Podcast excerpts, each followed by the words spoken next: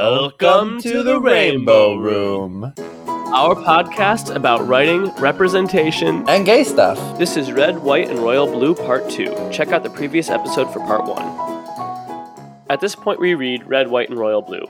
Alex Claremont Diaz, son of US President Ellen, encounters his rival Henry, the Prince of Wales, at a royal wedding and drunkenly pushes him into the expensive wedding cake. For political damage control, they must pretend to be friends for some PR shoots, after which they start a banter filled text exchange. This develops into more when Alex calls Henry to vent after witnessing his divorced parents fight. Henry surprises Alex by kissing him at a party, leading Alex to realize he's bisexual and very into Henry. He slowly comes out to his older sister June, his bisexual friend Nora, his mom, after being caught by her campaign manager Zahra, and Luna, an openly gay senator. Alex and Henry continue a secret relationship, which Henry almost backs out of for fear of the political consequences, prompting Alex to confess he loves him and convincing Henry the risks are worth it. In the middle of the night, someone leaks photos of the boys kissing and their romantic email exchanges, prompting the Queen to put Henry on communication lockdown. Before daybreak, Alex flies to England, and him, Henry, and Henry's mom make a crucial attempt to convince the Queen to finally let the two of them openly tell the world their truth. We're back. oh my. Okay. so even just reading the cliff notes, I was tearing up. First thing I need to say, I cannot pick up this book without crying. Once I got past like a certain chapter, every time I picked up the book, I cried. like literally every time. Yeah, it's wild. I think I love this book. I do, I, I, I do too. I think something I love about romance is that there's an earnestness in it, you know, like the a sweetness to it that you won't find in literary fiction. You know, this, like all those books that win the the prizes and all that stuff. Like you're not allowed to be earnest. You're not allowed to, you know, sort of show these characters in love or whatever. It always has to be kind of sad and depressing. And with hmm. romance, mm. you can there is you know a depth of emotion, but you also get like just the sweetness that we all kind of want to. You know, that's a part of human life. Yeah, this book really, I think, indulges in the sweetness. It indulges in these happy moments. There's like I feel like a good chunk of the book that is uh, so this is my one critique of the book. I, I feel like it moves a little slow. Uh, maybe in like the second third of the book, it starts to move kind of slow but that could almost be seen as a strength because that's because it's really just taking time to be indulgent in these moments of happiness and sweetness and like let you see what a life could be like with a happy relationship like it's nice yeah let's it's like we need fiction for that Imagine if. Imagine if you met someone who was very kind and rich.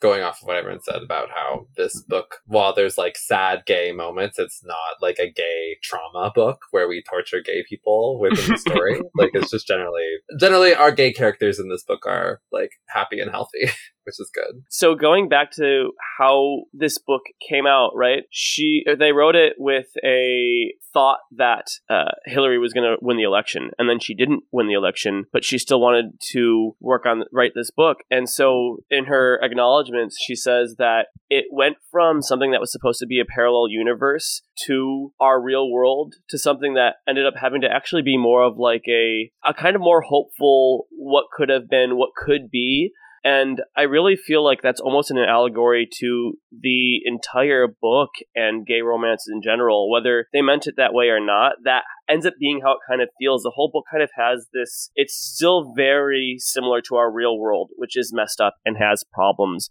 but it's written with so much hope and kind of the thought of don't give up, even though this world is so messy, we can still make it great. In fact, look how great it could be. And it almost feels like this book is a vision, a vision that we can work towards as gay people in gay relationships and also in our political climate. And I, I really like seeing the book in that sort of dreamlike, like objective, let's accomplish this goal lens. Yeah, I thought of like, you know, that Heidi Montag GIF. I'm gonna give the gays everything they want. Like, it's just yeah, like that's you know with romance, like the wish fulfillment and just like. Uh, but I also I, I do appreciate too that the book didn't. It wasn't a world devoid of homophobia. Because Yeah. some some queer authors when they're doing romance when they're doing something a little fluffier that's supposed to be light and comedic they will make an artistic choice to remove homophobia from the story because they just want to focus on you know the cute aspects of it which is a perfectly valid choice um, i don't do that in my writing at all because i'm dealing with so much you know residual trauma but um book, like there i like that there's at least a, an interaction with homophobia and, and the way that queer relationships are, are seen by the general public Definitely. I sometimes will watch happy gay stories and I actually come away feeling almost more upset because it sounds like someone that doesn't understand the problem fully. And they're like, oh, look, you could just have a happy gay relationship. And it's like, you don't understand all the parts of this. And it didn't feel like this book was sugarcoating that. It didn't feel like this book was, um, it felt like it really came from a place of understanding what the situation can be like. And I really liked that. I enjoy. There are times where, like, you read a story and they showcase a lot of homophobia, and sometimes it feels as though they're making it about the homophobia, and it becomes like it seems like this is all encompassing. That all we're trying to say is that like homophobia still exists, and I find that hard to re- digest sometimes. But I really appreciate when like not saying that I want a homophobia in small doses, but like when you can tell, you can showcase homophobia and make it so much more about that just because we've read so many different takes on like homophobia, like in media. It's like we've seen this before, we've seen this before. Mhm. Just when an author, when an author can like find a way to still showcase it in like a way that doesn't detract from the plot, I enjoy that a lot, I think. That's the point I'm trying to say. Nice. So uh, you mentioned that you've met Casey McQuiston and have a social media relationship with them. What is your understanding of their relationship to the gay community, the gay male community specifically? Because it does really feel like this book is written from a pretty informed point of view. Uh, Casey McQuiston is, uh, I'm pretty sure, at least maybe when the book came out, identified as bisexual. Um, they are non-binary, and um, I, I would I would assume pretty, you know, because they are queer, involved with the queer community. Because you know there are queer people who are not involved with the queer community, which is really Oh yeah, totally. Yeah. um, but yeah, I and I think you can sort of see that in, in the cast of characters, right? Because it's not just Alex who's queer. It's not just Henry. It's also Nora and uh, and Pet. Well, actually, okay, Pez is like weirdly queer coded, but they don't actually mention if he's bi. yeah, no, Pez like is just yeah, no. Well, I, and I guess June kind of is too. Um, I don't know. It's all interesting, but like, no, you, you get that sense that like you know you have these people from different backgrounds and identities, and and uh, they all make this weird little cast of people who are interesting to watch interact with each other. Uh, on a note, I'm just curious. Can I ask you a personal question of how um, engaged are you with the queer community? Oh, I hate gays.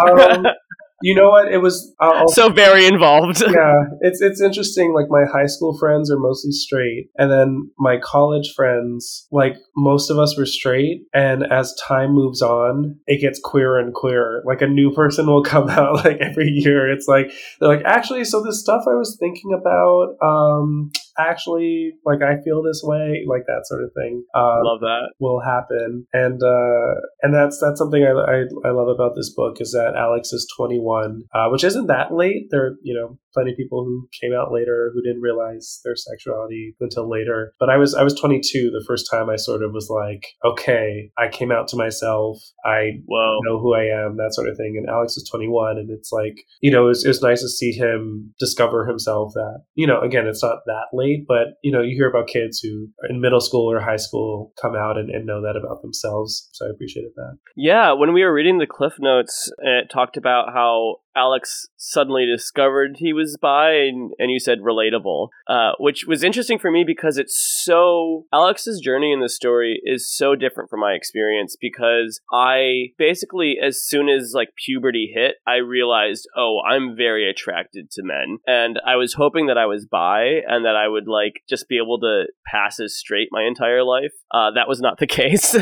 So it's like astounding to me when I hear of people who like don't even realize it, like they didn't eh, they didn't have an idea until something clicked until much later in life. Because you know, I've heard of people like realizing it like very late in life, maybe even after they've been married. So so it's actually good to have you corroborate that story though. That that felt that felt authentic, kind of his process of discovering his sexuality. Yeah, it's always really interesting to me when gay dudes will be like, I hope that I was bi or I came out as bi first because my experience with it, I, I like girls from the time I was five. Um, I think when puberty hit, that's when, in addition to crushing on girls my age, I started thinking about fully grown men. But like Mhm. again, like I kind of like pushed it down and like just kind of tried to ignore it. And I was like, oh, I think it's just weird hormones or something like that. But for my entire life until I came out to myself at, you know, 21, 22, I sort of vacillated between thinking I'm straight, I'm gay, I'm straight, I'm gay. Like I kept doing that because, you know, you're presented with two options. Are you gay or are you straight? Oh And- man. on one hand, I'm like, well, I like girls, I'm straight. And I was like, oh, well, you know, Chris Evans in Fantastic Four, like, why am I staring at him so hard? I'm like, okay, I think I'm, I think I'm gay, but I can't be gay. So then I'm gonna go like be straight, and it's fine because I like girls. And like, I just didn't know basically that bisexuality existed, um, and I just never got that representation that that would help me figure that out. Wow. Yeah, and hopefully books like this and the one that you're writing can help people who are in your situation maybe figure that out more quickly and in a more pleasant way. Oh man. Eric, are there any other overall thoughts you wanted to mention about the book? I wanna I I'm, and maybe Aaron, you don't you I don't know if you can answer this at all, but I want to know Casey Casey's relationship to Austin and sort of why they chose Austin and had they ever been to Austin and stuff. Um, because I Yeah. have like small details that I would read where I'd be like, it, it would just be like it was instances of like, oh, I feel like that was it was interesting to read these details about Austin because there are sometimes they weren't the most accurate, but like it's not like it detracted away from the story at all. One cool thing to mention is that all three of us have experience with Austin now. I lived in Austin for 11 years. That's where Eric and I met in college. And then, Aaron, you just moved there, what? Um, I, I keep saying six months, but I think it's more than that now. I moved here mid August. Oh, wow. Okay. Yeah. Yeah. What what brought you there? I got a Oh, job nice. teaching at UT actually. What? nice. Wait, Yeah. That's amazing. Yeah, I, I teach creative writing at UT. Yeah, are you serious? Are you telling me I did the creative writing program at UT and I could have had the opportunity to be taught by you and I don't have that opportunity? you, I'm I'm so sorry. You're a tiny bit older than my current students. Like the my creative writing classes were my favorite in college, so to teach them is is uh is, is a nice way to sort of see how passionate these kids are. But yeah, that's Yeah. that's why I moved to Austin. I haven't been here that long, but I did visit once before in like 2017 and, and loved it. as someone who has lived in Austin for so long, it was really cool to see details about Austin dropped into the book in the way that people will do that with like really big cities like New York City and LA and it's almost like they just mention these streets and you're expected to know them and it felt really cool to see that done for Austin because I was like, "Oh, this is I've been on Lavaca, you know, that was that was really cool and to have you know they mentioned Zilker Park, and I just felt very. It made me felt feel like I was from a famous city, which honestly, Austin is growing so much, and so many people are moving there that like that's not really off the mark anymore. That is kind of the treatment it's starting to get to deserve, which is, but it's still really cool to see it in a book and be like, oh, I, I know that. Yeah, the first time I read the book, I think I had only been to Austin at one time to visit. And then rereading it this year, now that I live here, I caught so many more, you know, locations and stuff and I'm trying to visualize it and I'm like, oh, you know, I was just there last week. Like that was that was interesting. Yeah, I so I'm not Latino at all, but I already feel like, oh my, reading this book, I'm like, this book was written for me, like a gay man who lived in Austin. I relate to this so much. So having that additional layer must be even cooler because you all both have that plus being Latino, which is awesome. Um, I would love to get to play a part in turning this into a movie. this book is so like it has so much potential for being a great movie. It's written with these really flashy moments. And we can start going through some of the memorable moments here. When they like wrestle and fall into the cake, it's like, oh, this was written for a screen. This is amazing. Like, what a great flashy moment, and you can see it. Yeah. They're actually um I think Amazon is producing the adaptation. What? Yeah. Okay, someone get me on the phone with Amazon. Are you wanting to act in it, Andrew? I, I, well, I wanted to write it and direct it and star in it, but I'd settle for a part. but you can, can you do a British accent? oh, I'm gonna, I'm gonna play Henry. No, I, I mean, I would, I would, I would go to coaching school if that's what it took to get to play Henry, Yeah. and then, uh, and then one of y'all can play Alex. I think it's funny. Uh, you know, I do feel represented by Alex because he's uh, Mexican and bisexual, but also just on a character level, like he's messy and he's ambitious. And I just, I don't know, I just appreciated that that so much that he just he's sort of like, okay, I'm going to be in Congress by 30. I'm going to like, you know, my thing was like publish a book by 30, and he's just like he's he's he doesn't really know how to communicate love in certain ways, and so he he it's a lot of anger, but not a real anger. It's, he's kind of like I just hate like that kind of whole thing from Tumblr in like 2016 or 2014, uh, where it's just like, oh, I just want to punch your stupid face, but you're in love with someone like that. That's kind of like Alex's energy, and that's that's been me my entire life. So to just yeah, like have a messy bisexual character is just perfect. Yeah, their relationship is very like bromance, which is really funny because it's a romance, but they treat it like it feels like you're watching straight guys interact some way in a flirty way. I don't know, I like that. I wouldn't mind that for my relationship setup. just play beer pong with your bro, and then after, afterwards you get to kiss. That's a dream.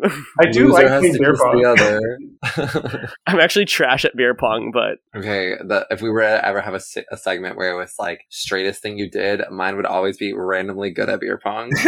Really? Yeah, I'm pretty good. I'll say it. I love that. One thing about Alex that this is also a critique I have of the book because it's we see it all the time uh, in queer media. Alex is so exhaustingly perfect. There's literally a paragraph I should have highlighted it where they're like. Uh, yeah, in high school, I was the prom king and scored the top score on the SAT and was really popular. It's like he had no flaws in high school. He was just a perfect character. Yeah. And it's it's like all for me, I'm like it's already such a struggle finding love in the gay world and I'm not that perfect. so if this guy who was like wasn't he also like the quarterback? It was like you you're just the perfect match and you're having trouble like come on. I feel like this. I'm. this is me also remembering our looking episode, Andrew, where Eric brought up a point about like gay people wanting to be perfect, and I'm like, I want a bisexual or a gay character who is lazy. I want someone who is lazy and is bad at everything, and that's when I will finally feel be seen by someone. so until then, I uh, there until then I will be waiting. That's like that's actually a, a really that's prevalent in romance books uh, to a sort of a, an annoying degree, even in almost especially in straight romance books as well. Uh, but it's usually the the love interest. What I've seen recently that really annoys me is they'll have the love interest be this really muscular man. And you know it's because like you know like muscles are sexy like um, Mhm. but the way they try to like make that not just their preference for like muscular men is they'll say he doesn't care about how he looks. He's muscular because and then they'll usually say like because he likes to work out because he's a personal trainer or because he's so anxious and and like the workout will like relieve his anxiety. And it just really annoys me because I'm like, just say you like are really attracted to this muscular guy. Like, don't create a character who's like just so happens to be muscular because of like something else. I'm like, it's just so yeah. In terms of being like annoyingly perfect, like that, that is something I think in romance books you kind of have to turn your brain off a little bit. Yeah, I was like, I was like, you don't have to do all that. Like, give him one thing, but he doesn't have to be the quarterback. I feel like this kind of bridges into my one. This is kind of a segue into my point that I have about this book, where I feel like there's so many fun aspects of the book where, like, you, like, they talk about, like, the White House trio and, like, when they bring Henry into the picture and sort of all of them start going out and, like, just having a really lovely time. I feel like I haven't read this book since 2019, but what I remember so vividly is that like they were like going out like all the time, drinking so much alcohol, eating like pizza, tacos, donuts all the time. And then like it would always be like the next day, like Alex would like wake up and Henry has just come back from like a five mile run at like 6 a.m. And I'm oh like, god. wasn't he just blackout like three hours ago?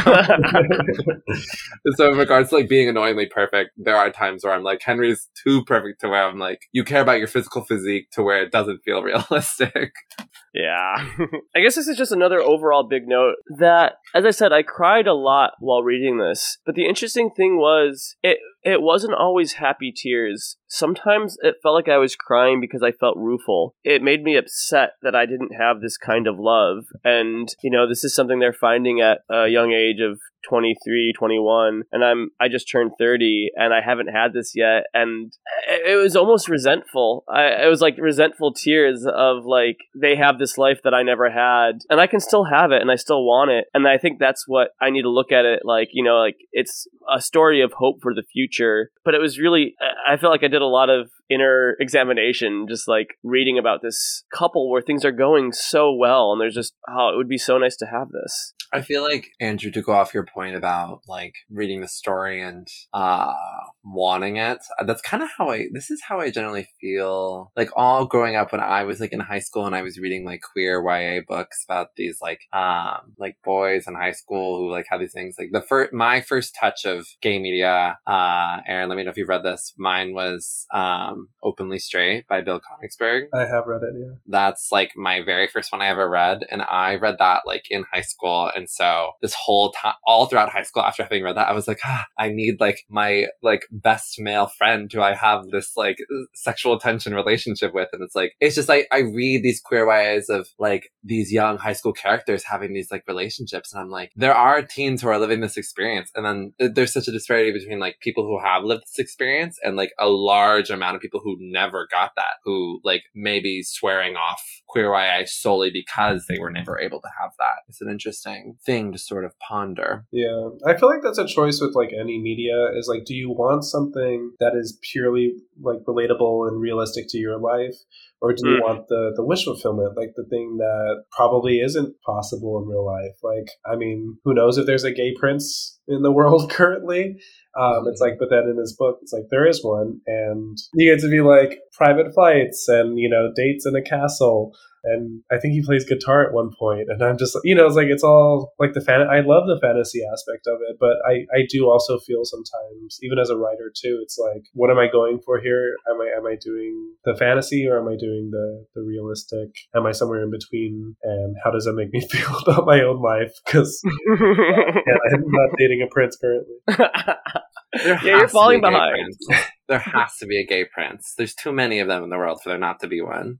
Published by 30, but I won't be impressed until you're dating a gay prince. Just some random like key moments I wanted to like talk about. Zahra, I love Zahra as a character. Freaking fantastic. Yeah. love them. And I think the first part that kind of made me cry was when Alex calls Henry, and without, like, he hasn't been vulnerable with Henry yet. The relationship has been purely like, oh, we kind of don't like each other and we banter.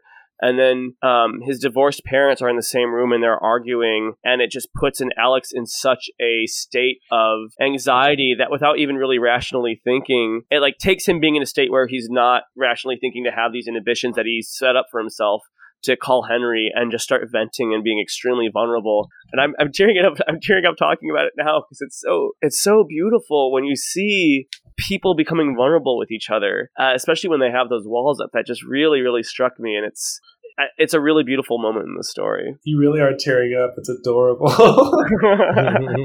um, yeah, no, I, I what I what I love about that moment, and this is just kind of Alex's psychology, I think, but there is such a disconnect between like his conscious mind and his subconscious mind. Um, and that's again like relatable as a bisexual person is like on one hand you know you're queer, but on the mm. other hand you don't, and you're full on like living your life as as if you're not for a certain point. And cognitive Alex, dissonance. Yeah, exactly. Yeah, and Alex has that so much, and like he, I, yeah, he must have this like innate sort of primal trust and care for Henry. And it, like that's why it happens when he's not thinking about it, right? It's like he's just like, who can I reach out? Who makes me feel warm on the inside? And, oh. like, and then it just it is him, and then he sort of has to catch up later to that feeling, but he already knows it. The interesting thing about a gay romance novel, especially when you're dealing with people who are closeted, is it's almost surprising that we don't have more of them, just because it's like it's the perfect recipe for a perfect romance novel. Because in like I feel like a perfect romance or the romances I appreciate so much are when like two characters really want each other and there's something keeping them away. And I you know that's what we have with Twilight where they really want each other but he's afraid that he will it's too dangerous for her because he'll bite her, right? And there's just all these situ like the best performing romance novels I think follow that formula And so two they have two boundaries, right? The first one is that Alex has all these walls up that he doesn't realize he likes Henry or doesn't want to like Henry. So first, you know, has to get over that, which I feel like is kind of the classic for straight romance novels is like they really want each other, but they're not honest with themselves about it and they have to like discover that. Or there's external forces, and this book has both, because then after they've like, okay, we love each other, then it's this whole thing of like, oh, but we can't be together because we exist in this world where it would be so problematic. And it's like that's just a perfect recipe. And like you any any gay relationship where someone's closeted and it's standing between their relationship is just leads to that same path. So it really is is feels ripe for the picking for a romance. I was on a panel one time and we were specifically talking about romance. And I think the first question maybe was uh, what makes a, a, great love story? And the first thing I thought of was like obstacles, right? It's like what do, yes. the, what do the main characters, the love interest, what do they overcome to be with each other? So that's just, you know, going back to what you were saying is you know, there's the internal and there's the external, uh, depending on what world uh, the romance is set in. But uh, they can either one of them can keep people apart. yeah. The other, speaking of those obstacles and like getting through that, when uh, the other part of this book that probably made me cry the most is the first time. So basically, they're getting closer, and Henry realizes that he doesn't want it because he thinks it's going to be impossible given the circumstances. So he doesn't even want to get close to the idea. So he ghosts Alex for a long time, and Alex is pissed so pissed that he just books a flight to Henry, storms into the building, and like get goes to Henry and is like, "Hey, what the heck is going on?" And Henry's like, "Why are you here?" And Alex says, "Cause I fucking love you." Oh, I'm tearing up now. uh, I love, I love like the first when it's done right, the first time that you hear "I love you," and the only other time like hearing that that I feel like has had that effect on me is Glee, um, when Kurt says it to Blaine for the first time, and he just says it so casually. He's like, "I love you," and it's just, uh, I need more of that. Uh, I wanted to highlight that special moment for me. Andrew, I feel like we're basically now just being like, so when did you cry, Andrew? And we're therapizing you in a way. Which I love that we're doing this. oh no. I'm going to have to edit this down to be less about my crying.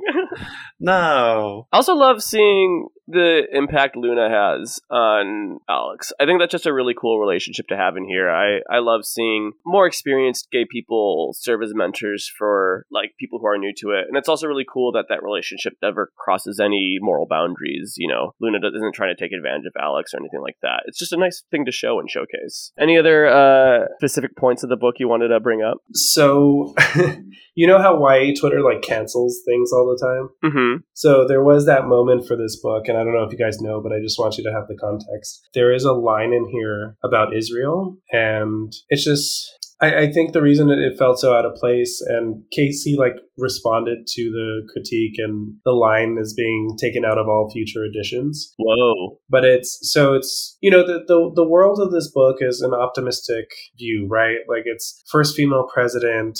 Uh, you have these two prominent gay figures who are eventually accepted and, and loved um, by the public. Um, so it's this this beautiful sort of in a way utopia. Um, and I think the reason like this line about Israel in particular was so out of place was because it's because of that situation, because of you know Palestinians being being kicked out of their homes and and and you know subject to violence. Do you know what the line was? It's a really small moment too, but it's there's a there's a point where I don't know where it is, but it's the mother, the president. They're all sort of debriefing, and they do one highlight, one low light, or whatever, right? Like some point where something bad happened, something good happened. Uh, and then the mom's low light is that her, what is it, Secretary of State or something, said something idiotic about Israel. And now I have to call Netanyahu, I think, who was the president at the time, and apologize. And so it's just like Casey, when uh, they responded to the critique, was like, I was trying to lampoon like American politics because of, you know, the, the, the U.S.'s relationship with Israel, but it didn't, it wasn't set up that way because you know, at the end of the book, we're all so happy that Ellen wins re-election.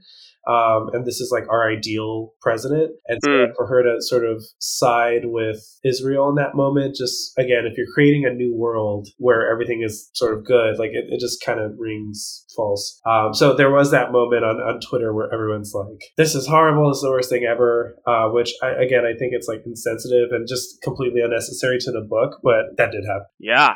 And I, I think it's important to mention that, like, like for the context too. I also like I feel a personal responsibility because the main love interest in my book is Palestinian American, and there's you know like there's mention in my book of Palestinian occupation and all that stuff. So it, it feels like every time something Israel related comes up, I'm like if I don't say anything, then I feel like sort of a hypocrite for like you know like oh I can mm. like a pretty Arab boy in my book the main the main love interest, but I can't speak out on important issues that I had to research to write the book. So that's just one thing with this. If the like major critiques of it, that would be one of them. Yeah, no, I think that's really important to note. Um, and also, I think that's really cool that you are so mindful about treating the subjects of your books as more than just literary literary devices, but things you actually, if you care about it, you want to stay consistently caring about it. That's great. Well, thank you. like, that because because you know books can have such an impact. Red, White, and Royal Blue is an incredibly successful book. It reaches so many people, and even if it's just a line, a small quote unquote line like that, it can influence a lot of people or make them think certain things are okay okay when you know the reality is, is kind of bad for certain marginalized people oh yeah i think it's always important to not understate the impact of media or the tone it takes because it's very easy to be like oh it's just a book but it's like no, those those stuff have that stuff has ramifications. Someone mentioned something about the coming out, and that's another note I had about this book uh, that I that I didn't like. Every it feels like every time Alex comes out to anyone, it goes as poorly as it possibly could go or just maybe that's my view of like what I would want to hear and what I did hear when I came out. Like mostly it was just people being like, "Oh, okay, thank you for telling me." And like he came when he comes out to Nora, who's like the first person he comes out to, I think. She's just like, "Yeah, I knew." And I just feel I don't know, especially when you're like, if you're someone who's trying to hide that as a secret, the first thing someone says to be like, "Oh, I already knew that." It's it's rude. Yeah and it does not I, make me feel comforted. I felt particularly seen by that as someone who has had a very feminine voice since day one. Uh, but I understand what you mean in terms of it feeling rude. Did did that happen multiple times in the book? I can't remember, or was it was Nora sort of the only one who was like, I knew that? I think Nora may have been the only one who was like that. June is just like pissed at him for not telling him her and mm. like not treating that with the sensitivity. Like, there's never like a talk of like, hey, you can tell me if you want to, you know she's just like upset and then she basically is like i know you're gay you know so there's that moment. His mom is arguably the one that handles it the best because she handles it really well but then she does rescind his job so there's not really any of those that I feel like go particularly well for him, but he gets through it, which I guess is also nice to see. I think one of the funniest parts of the book is her PowerPoint. that, is, that brings me so much joy. I think I've like reread it. I haven't. I think I've only read the book in its entirety twice, but I do go back and read select parts from it that I really like, and, and the PowerPoint is one of them because I think that's just hilarious. Exploring your sexuality, healthy, but does it have to be with the Prince of England? Yeah. yeah, that line is so great. I think I just said that verbatim. Yeah, no, I was, I was so impressed. I was like, "Wait, did are you reading that from somewhere? Did you?" Read he just read it. He just read it. yeah, I did. So the I would call the climax of this book is so cinematic, and this was a this was a moment where I was like, "Okay, yes, this needs to be a movie." is when they finally confront the queen because they've been outed. Oh, first of all, the book picks up speed once their secret is leaked. It goes from being this like really slow moving to book to suddenly it's like boom, boom, boom, fast pace. You can't put it down. And it's so exciting. And finally, it comes to a head when Alex and Henry have decided we want to be out of the closet. But the queen has Henry on lockdown, communication lockdown. So finally, they go and they confront the queen and they get Henry's mom to finally like snap back to reality and start fighting for herself and fighting for them as well. And there's this beautiful moment where basically the queen sees that they do kind of have the upper hand because the mom has some dirt on her, that she has to let them make this decision. But she says, But listen, like the country isn't going to like this. You don't know this country as well as I do. There's a lot of people who are homophobic. This isn't going to go well. And then they open the window. Oh God, I'm tearing up again. they open the windows of the room and there's just an outpouring of supporters waving rainbow flags, congratulating their relationship, and just seeing all that support. One beautiful cinematic climactic movie moment. It feels very much like in Mulan where like she does the slow turn and sees all the people like praising her. It's such a powerful moment and really also kind of feels like the thesis of this book where it's like even when you feel like no one in the world is supporting you, there is so much more good in this world than you realize. There is so much more hope and there's so many people who will have your back that you don't even realize and I love that. And then the mom goes on to win the election, which is also great. Oh. and then I have to just make a point out where this one, the reason why I asked the question about Austin earlier and Casey's relation to it is because there's a moment where she describes Alex and Henry as having biked from the Congress Bridge to Tarrytown in 10 minutes. And I was like, that is physically impossible, Queen. that's, that's, just something I remember. Which it was generally it was like a beautiful moment at the very end where she like on the steps of Congress, like like on the steps of the Capitol building wins, and then they like bike through Austin. It was such a lovely moment. But I was like, girl, what's going on? They're just Lance Armstrong fast. I mean, I believe with Henry by like running five miles a day every single day. yeah, literally. Washboard abs.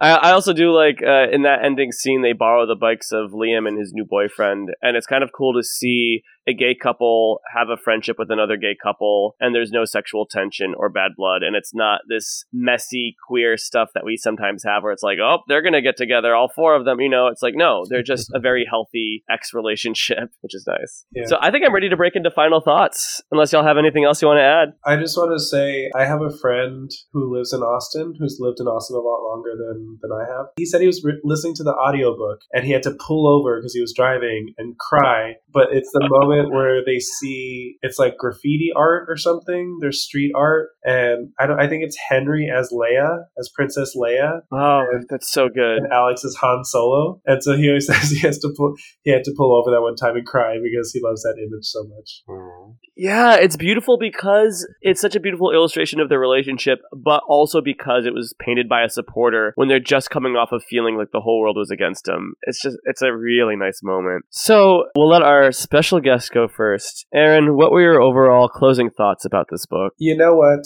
I think if you go into this book with the right expectations, you get what you want, right? I think uh, it's mm-hmm. it's it's uh, it's it's funny and it's romantic, and you know it, it, it did mean a lot to me as as a as a bisexual Mexican guy to just you know mm-hmm. read this this fantasy book, uh, which isn't fantasy; it's a romance book, uh, but it's just the like high fantasy. Yeah. High, this is never would happen in the real world, Middle Earth. I'm like, there's no there are no dragons, but there is you know um, a healthy gay relationship.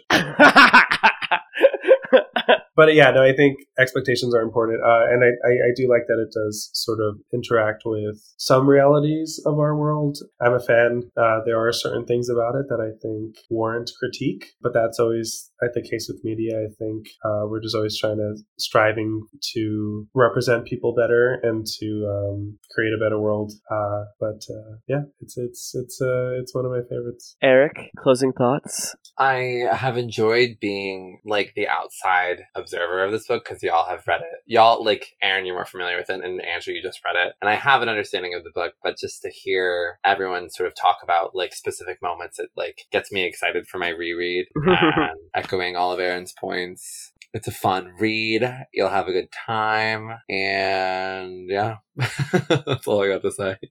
My final thoughts is this book made me feel emotions I didn't know I was capable of feeling from reading a book alone. And I think I can say that this is my favorite piece of gay media I've ever encountered. I, I, think I'm willing to make that statement. It just, it really shows a gay relationship in a way that feels realistically tough, but has a happy ending and just really hits my chords, plays me like a fiddle and resonates with me and I, and I cry. And it gives me hope. It gives me hope that I'll be able to find a love as special as the one Alex and Henry have. You will, Andrew. You will. Thank you. I was waiting. it's even better. All right. Thank you so much for coming, Aaron. We loved having you. Thank you for having me. It was a lot of fun. Anything else you want to promote besides the book or just the book? Um, yeah, so you can pre order This Is Why They Hate Us anywhere that sells books. It comes out August 23rd. You can follow- Woohoo! I'm so excited for that. I'm definitely going to pre order. Oh, thank you. Yeah. Pre orders do, um, especially for debut authors, it just, you know, shows my publisher that people care about the book. Debut author. It's going to be his first book. Oh, that's so exciting. At first, And not your last. hopefully not my last. You can follow me on social media. I'm on TikTok, Aaron H. Aceves. And yeah, I guess, I guess that's it. All right. Well, thank you so much for being on our show, Aaron. We really appreciated it. Uh, we end every episode by chanting "Gay." Shall you join us? Gay, gay, gay, gay, gay, gay, gay, gay, gay, gay. gay.